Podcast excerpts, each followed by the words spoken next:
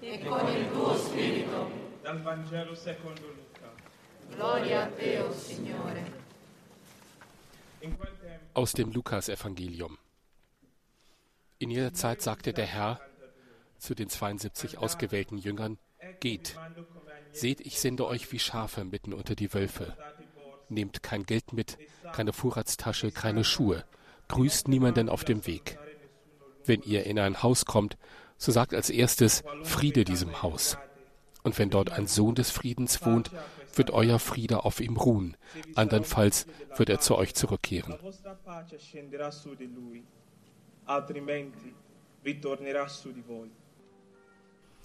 Es folgt eine Meditation zum Evangelium von Mar Ava III.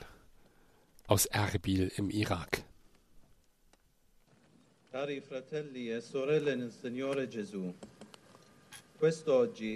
Liebe Brüder und Schwestern im Herrn Jesus, sagt der Patriarch Katholikos der assyrischen Kirche des Ostens. Wir sind heute als Geschwister und Kinder unseres Erlösers versammelt, um den Frieden für die ganze Welt zu erbitten. Eine Welt, die Tag für Tag erfährt, dass sie den Frieden braucht, der vom Herrn selber kommt. Ein Geschenk, das angenommen werden muss, damit es in uns Wurzeln schlägt, immer lebendig bleibt und an die ganze Menschheit weitergegeben werden kann. Der Schrei nach Frieden und für den Frieden ist das Thema unseres Treffens. Es ist vor allem der Schrei, den wir gemeinsam vor Gott erheben, als Söhne und Töchter unseres himmlischen Vaters, der immer bereit ist, das zu hören und anzunehmen, was wir von ihm erbitten. E accogliere quanto da Lui imploriamo. Die Lesung aus dem Evangelium, die wir soeben gehört haben, erinnert uns in immer intensiverer Weise an unsere wahre Berufung als Christen und Träger des Friedens des Herrn. Denn der Herr Jesus hat uns zu Teilhabern an seiner göttlichen und heilsgeschichtlichen Verkündigung an die Menschheit und die ganze Schöpfung gemacht. All'umanità e all'intero creato. Lo ha fatto in un modo del tutto particolare, chiedendo di spoglierci da tutto ciò che possa impedire in noi Er hat das auf ganz besondere Weise getan, indem er uns auffordert, uns von allem zu befreien, was das Wachstum des guten Samens des Reiches Gottes in uns behindern könnte, der das Wort seines Evangeliums selbst ist. Das heißt, dass in jedem von uns jedes Hindernis zur Verkündigung der Botschaft in unserer heutigen Welt beseitigt werden muss.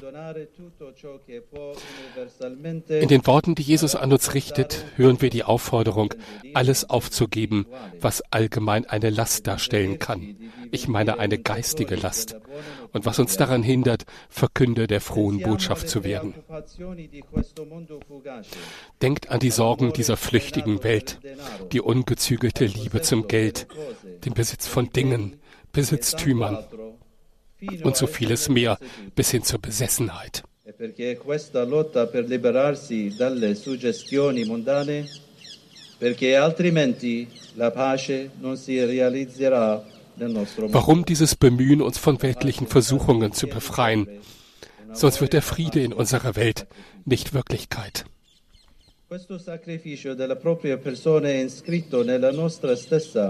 Frieden erfordert immer eine opferbereite Liebe. Diese Selbstaufopferung ist in unsere Verkündigung des Evangeliums selbst eingeschrieben. Wie der Herr sagt, schickt er uns wie Schafe mitten unter die Wölfe. Schafe, das wahre Abbild des Lammes Jesus unter den Menschen und Völkern. In einer Welt, die ihn, seinen Frieden und das Heil braucht. So lebte die frühe Kirche der Apostel die Realität des Zeugnisses bis zum Blutvergießen.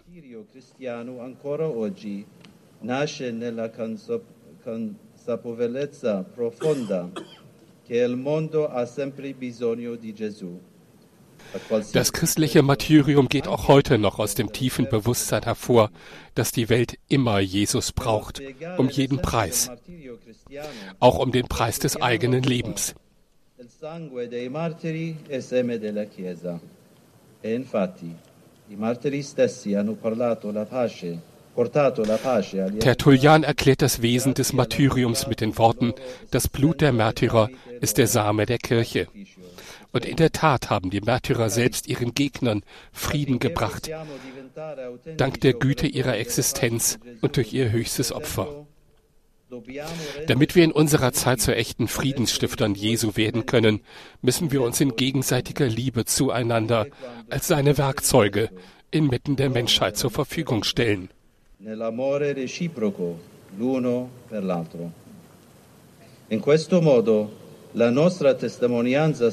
Auf diese Weise wird unser Zeugnis ein Spiegelbild des Lebens unseres Herrn sein. Es wird ihm gefallen und wir werden seinen Frieden verwirklichen können. Herr, schenke uns heute deinen Frieden. Mach, dass er in unseren Tagen Bestand hat und dass wir dich unaufhörlich preisen. Mach uns würdig für deinen Namen und deinen Frieden. Ein kurzer Moment des Schweigens und der inneren Sammlung